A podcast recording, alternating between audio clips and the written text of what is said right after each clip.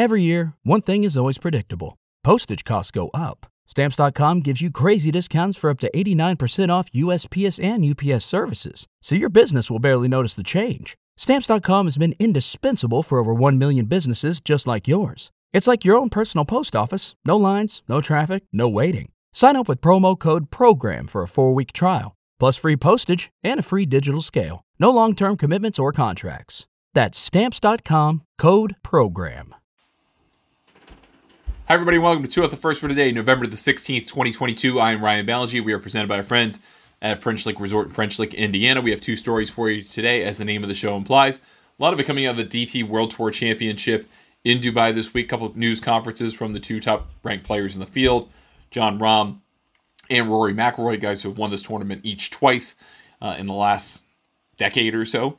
And so they have uh, some some pretty big clout, obviously, in the game. They have been in different ways public voices in opposition to LIV. Rahm a little bit more gentle, McIlroy a little bit more incendiary, somewhere in between. And we'll talk about McIlroy's comments about Greg Norman at the back end of the show. I don't want to necessarily lead with that today, but I do want to talk about an interesting difference of opinion, I think, between McIlroy and Rahm about the new official world golf ranking. Now, for a lot of people, the official world golf ranking doesn't really mean a whole lot, but until it changes, until the majors decide they want to do things differently. Being in the top 50 and top 60 in the official world golf ranking means a lot. It gets you into the Masters if you're in the top 50 at the end of the year or just before the Masters. It effectively gets you into the PGA Championship, although they have a separate system and they're trying to invite the top 100, but effectively gets you into it. And for the US Open being in the top 60 definitely gets you in to their championship. So being in that that watermark level, that top 50, top 60 range in the OWGR matters. So the calculation matters. How you earn points matters. All, all those things matter to players who are on the fringes of the top 50 and top 60. Players who are in the top 20 or better, you're not worried about it. And, and frankly, the change in the system isn't going to mean probably too much to you. The odds are you're a major champion or you've qualified in some other fashion to get into the majors and you really don't have to worry about the, the permutations of the new system. But the system changed and it was unveiled in August, and a lot of players are not happy about it. And they're not happy about it because the top players seem to be penalized to a degree based on the new ranking formula compared to the way it used to work. What also seems to be working in the favor of other players, of lesser players, lesser ranked players, is that there's more value now attached to full field events. The more bodies in a field, frankly, the better it is for your tournament ranking. And that those are kind of the two biggest key changes. But all this centers around the notion of strokes gained world ranking. So what kind of strokes gained player are you? What do you bring to a field? And that's kind of your influence on a tournament rating. The more bodies there are, frankly, the more decent bodies there are, it's iterative. It helps your ranking. So this week we've got two tournaments that on the men's side. We've got the DP World Tour Championship in Dubai with 50 players with a much more top heavy field and you've got, you know, Rahm, Fitzpatrick, McIlroy, Hovland, Lowry, Hatton, Fleetwood, Fox going on the line. And then you've got the RSM Classic on the PGA Tour, 156 player field but you do not have a player inside the top 25 in the world in the ranking. Now you've got a bunch of players who are in the top 50, and not as many as the DP World Tour Championship, but a fair number. But the ranking points this week for the, this event, for the RSM Classic, will get them about 38, 39 points. And that's substantially better than what the DP World Tour is going to be able to offer for a tournament that, at least at the top, has a better field. So there's been some pushback from McIlroy and, and uh, or excuse me, Rahm and other players who are like, "Hey, what's the deal? This week we have a better feel because they're thinking about it from the top, right? They're thinking about the best players are the hardest to beat, so they should be worth a lot. But the winner of the DP World Tour Championship is going to get 21.8 world ranking points. The winner of the RSM is now with Tony Finau gone, going to get 38.4 just about 38.4.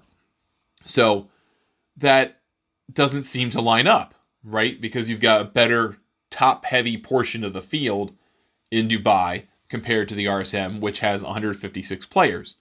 So questions were put to McIlroy and Rahm. McIlroy went yesterday, Rahm went today. Uh, the interesting thing is Rahm was presented lifetime membership, honorary lifetime membership the DP World Tour, and then just goes in on the world ranking toward the tail end of it. But it, it's it's an interesting answer because it's his perspective of being a guy who's a major winner, top player in the world, guy who's been number one in the world, compared to a guy like McIlroy who maybe has got a different point of view about it, taking the longer view of things. So Rahm's asked, "Hey, we're in the early stages of reworking the OWGR." The immediate perception is that the DP World Tour has been adversely affected as a result. That's true. We'll get to that. I just wonder what your take is on that and whether you feel the tour is being treated correctly. Rahm says, I'm going to read you the whole thing because uh, it, it's it's interesting. I'm going to be as blunt as I can. I think the OWGR right now is laughable. Laughable. Laughable. The fact that the RSM doesn't have any of the top 20 in the world, has more points in this event where we have seven of the top 20 is laughable. The fact that Wentworth had less points than Napa, the Fortinet Championship, having players in the top 10 of the world, is laughable. I understand what they're trying to do with the depth of field, but having the best players in the world automatically makes the tournament better. I don't care what their system says. I think they have made a mistake. I think some aspects of it might be beneficial, but I think they have devalued the value of the better players. For example, you have the best 30 players, 30 best players of the year should not be punished because it's a smaller field. Depth of field doesn't mean a better tournament. I could go on and on. I think they have missed the mark on that stance quite a bit. Now, there's some interesting things here said in the context of LIV, particularly the back end, that last paragraph of Rahm's answer, where he says depth of field doesn't mean better tournament. And, and what he's trying to say is just because you have a, a lot more players, a lot more high skilled players, doesn't make it better. And that's kind of how the OWGR used to view it. If you weren't ranked in the top 200 in the world, you could have been anybody. It didn't matter. You didn't matter to the field rating. You had to be a top 200 player to add points to what's called strength of field that they use to determine who, how many, who, what first place got and how many players got points. Doesn't work that way now. Now, basically, if you make the kind of the PGA Tour, you're going to get some points. You won't get shut out even if you make the, the weekend. However, they have taken the value of each player, particularly a top player, down to a degree. They've tr- kind of leveled it out. They've kind of compressed the difference between best and not so great. And they have made it such that it is more beneficial to your ranking to have more players in your field than more good players. Let's call them top 50 players in your field. And we're seeing that contrast this week. So it didn't used to be that way. It would have been flipped. You would have had more points going to the DP World Tour Championship, something like double what they're getting, more like 42, 44 points based on what they have for the field this year. And the RSM would have been in you know the third, you know, 30 range, 32 range, 36 range maybe. Somewhere there, but less. So you have it flipped and by a substantial margin. I mean, it's not like it's they're trading numbers and there's an eight point difference. There's a 38 to 22 difference. I mean that that's that's pretty substantial in the world golf ranking, and I think Rahm has a point. And then you contrast that with Rory McIlroy, who was asked about the world ranking, and he said he would like to see really some more time about it. So he was asked about the his involvement with the world ranking decision and what he thinks about the product now that we've got uh, a DP World Tour Championship that is the what is hypothetically one of the flagship events of the European Tour, and then you've got the RSM Classic. Now, I said flagship event. Flagship event usually actually used to actually mean something to the official World Golf Ranking. You on each tour recognized by the the world ranking could declare a flagship event, and that event got a guaranteed number, a negotiated guaranteed number of points for first place. That used to be the BMW PGA Championship and the winner used to get a guaranteed 60 points, which was a big deal. The players used to be the flagship event of the PGA Tour. That used to get 80 points. Well, that's going to change. You're still going to have the majors at 100, but you don't have the flagship event for each tour now, and that has negatively affected the, the DP World Tour. So has the elimination of the floor. There used to be a floor for tournaments where you I think it was 18 points to the winner of the DP World Tour It's no longer the case. You have a weak event, there's not 18 points to the winner. It could be 10, 12, 14, whatever that is, but there's no floor anymore. That has dramatically affected the DP World Tour. It's also affected the Asian Tour, by the way, in a, in a different sense, but it has affected that tour because they don't have a floor either, and that can fall through the floor. So McIlroy was asked this question on Tuesday, and he says, so when you look at the two different fields, you've got a 50 man field here versus a 144 man field there. He's wrong with that. It's 156.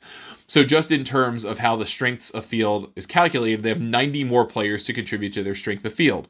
The reason that this has got 21 points and the RSM has got 39 is the person that wins the RSM has to beat 139 other guys. Again, not doing the math right, but follow me here. You only have to beat 49 other guys here. It's a much fairer system. I think it rewards people pure numbers. Strength of field has not hurt people's feelings. Has it upset people? Yes, because people have been used to getting a certain amount of world ranking points in one event and now it's dropped. And we saw that to, to interject. We saw that too in the in the tour championship. Last year, the tour championship winner outside of starting strokes got something like 64 points. This year was like 38. And one of the big reasons for that is the change in the system, compression of the value of a player to the field, and that there weren't a lot of bodies in the field. So that has changed some things and has negatively affected the tour in its limited field events, which is a great argument to not have limited fields for the elevated events. But I digress. Rory comes back and says, I would say those events were getting more than they should be. I think it's the fairest system that you can come up with right now. And a lot of work went into that. Five years of algorithms and analysis and work went on into the system. So it's not as if it changed overnight. All true. A lot has went into it. It's the best one that we can come up with right now, and I think that it will take a while. It will take another 18 months for it to play out because everyone gets two years in the rolling system. Also true. As it's being rolled out, there's a little bit of discrepancy, but once we get two years into it and have the minimum divisor in all the events, I think you'll see a fairer reflection of where everyone is ranked in the world that is eligible. And I, I think that longer term view is warranted, right? We, we've only had this for a few months, and unfortunately, the reality is the OWGR couldn't backfill the system. They couldn't go back and say, well, here's what the system would look like over the last rolling two years had we done it the strokes gained way. Or, or maybe they could have. Maybe they could have blown the whole thing up, but they chose not to. And so they've got two systems working at once, and the new one is slowly eliminating the old one. And so the you gain full all the machinations of how you earn points how long they last, how long it takes to deprecate over a, a rolling two year period. All that stuff is the same. It's just the points that you get are different. So it's going to take time because we've only done this since August, August, September, October. We haven't, we've barely done to the 13 week mark where you start to lose points that you earned in the new system if you've played since the new system started. So at the same time, you're losing old points as well. So it, it will take some time for it to, to kind of hash itself out. But I do think McIlroy has some points here. One, you have less top heaviness to it because you have kind of changed the value of a ranking. So you're you're kind of forcing guys closer together in the ranking, which one I think in a sense I, I, I don't necessarily like that because you can move up pretty dramatically if you go on a run. However, does that mean that defies the face of the two year system? And I've had this conversation about the official world golf ranking so many times over the years. It is hard to build a perfect system. But if you're saying every player is worth something to the field, then shouldn't they have an opportunity to earn points? That makes sense from a lower end piece of it. And so you have to look at the distribution mechanism too, which is the same regardless of what tournament you're playing in. So, you know, first gets a certain percentage of points, second gets a certain percentage, third certain percentage. And that's the same whether you're playing the DP World Tour this week at a 50 player field or on the PGA Tour in a 156 player field. And so you've got these these differences where for a not so great player, it would be more beneficial to probably go play the DP World Tour. For a better player, it would be perhaps more beneficial to go play on the PGA Tour. So it it's going to take some time for it all to work itself out.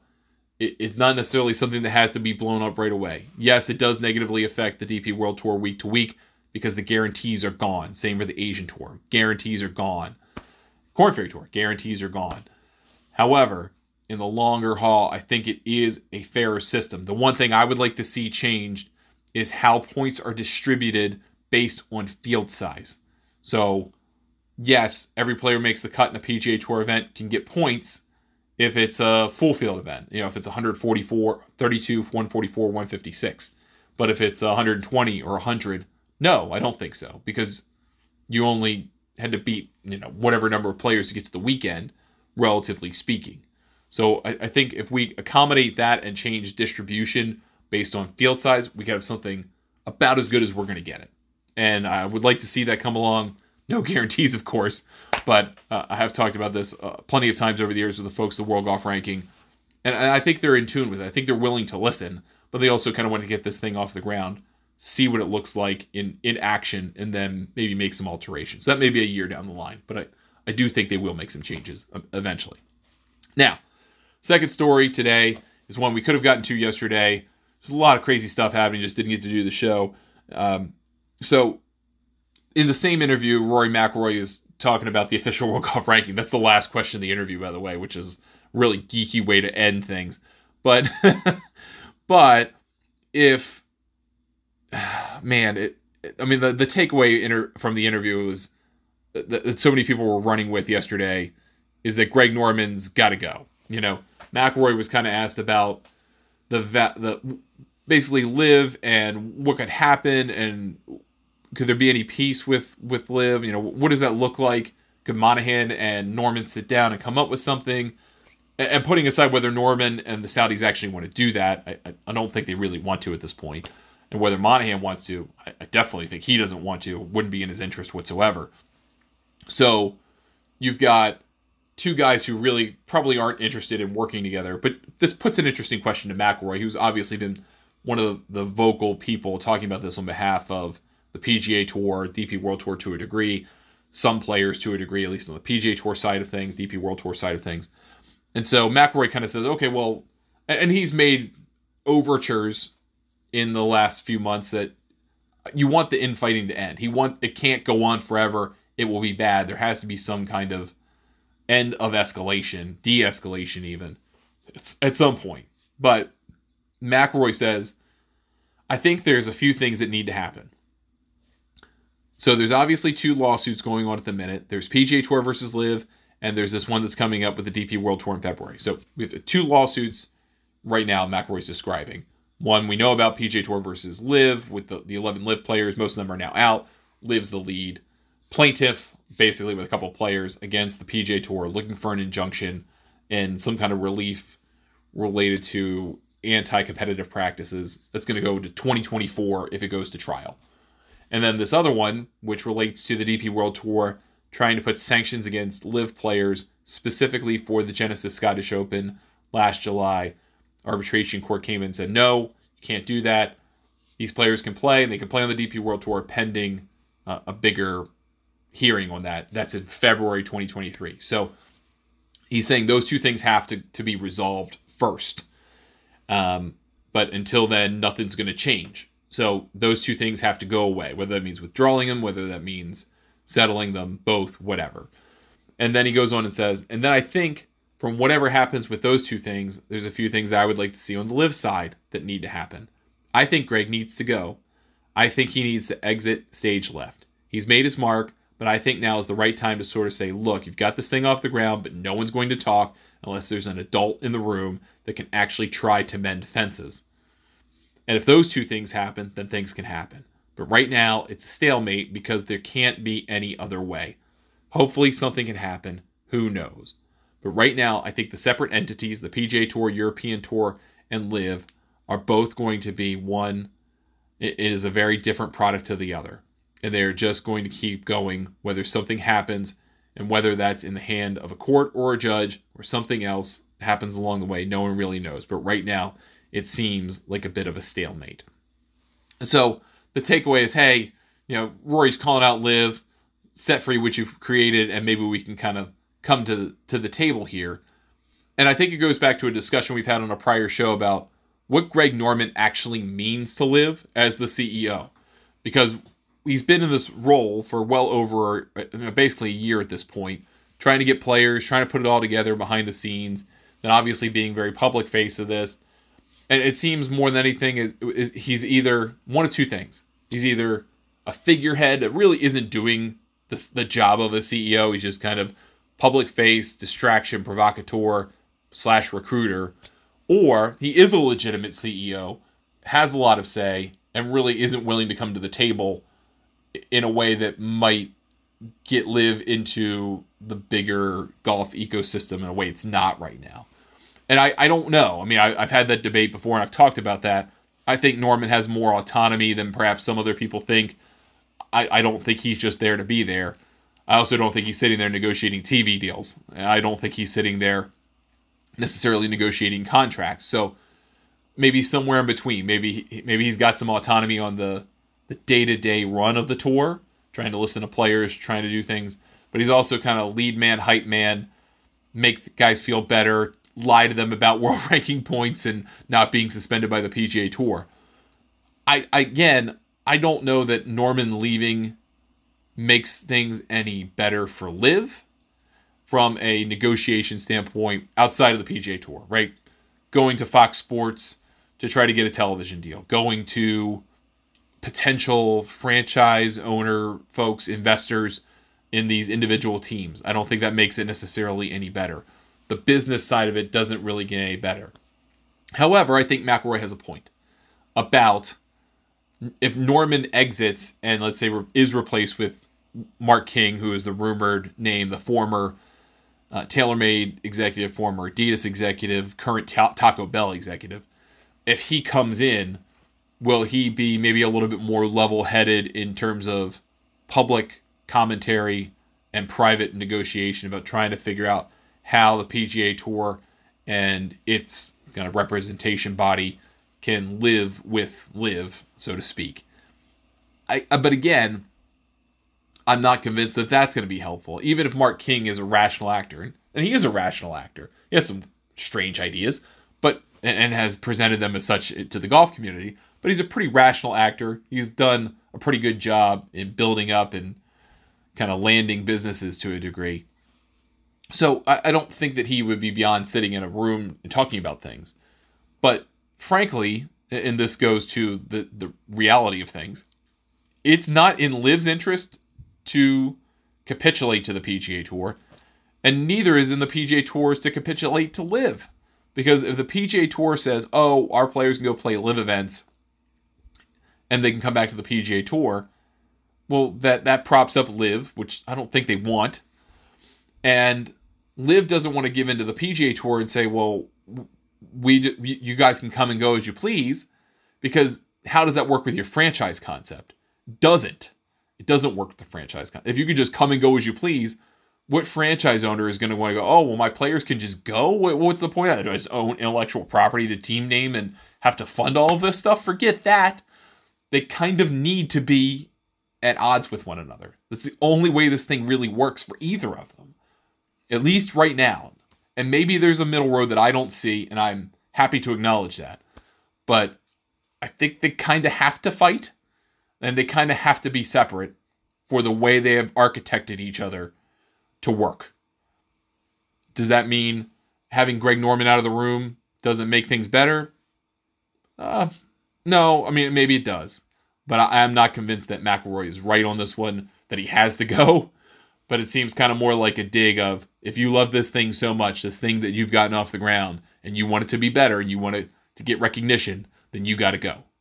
And uh, that's a, it's a weird thing to try to, to try to extract from a guy, and I, I don't think you're going to extract it from Norman. So as long as the Saudis say he's the CEO, Norman's the CEO.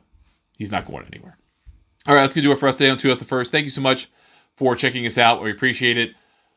We have a show tomorrow, and uh, we'll have the start of tournament golf for the week. DP World Tour Championship in Dubai, CME Group Tour Championship in Florida, RSM Classic in Georgia, not all that far separate from each other, but you know enough. So we've got three big tournaments for the week, and then that's really it. Then we get ready for silly season here in the United States with Match 7, Hero World Challenge, PNC Championship. The DP World Tour will kick off with double headers in South Africa and Australia, which I'm so excited for again. Can't wait to talk Australian Open, Aussie PGA Championship stuff. It's some of my favorite events of the year. So we'll still have plenty of that to talk about. Uh, we'll talk about schedules. We'll probably scale back the show a little bit to three days a week uh, once this week ends, but we'll talk about that come next week. Thank you so much for the pleasure of your time. Thanks for watching or listening, however you experience the show. Can get a hold of me, Ryan at thegolfnewsnet.com or Ryan Ballengee on Twitter. That's been two out the first. We will see you tomorrow.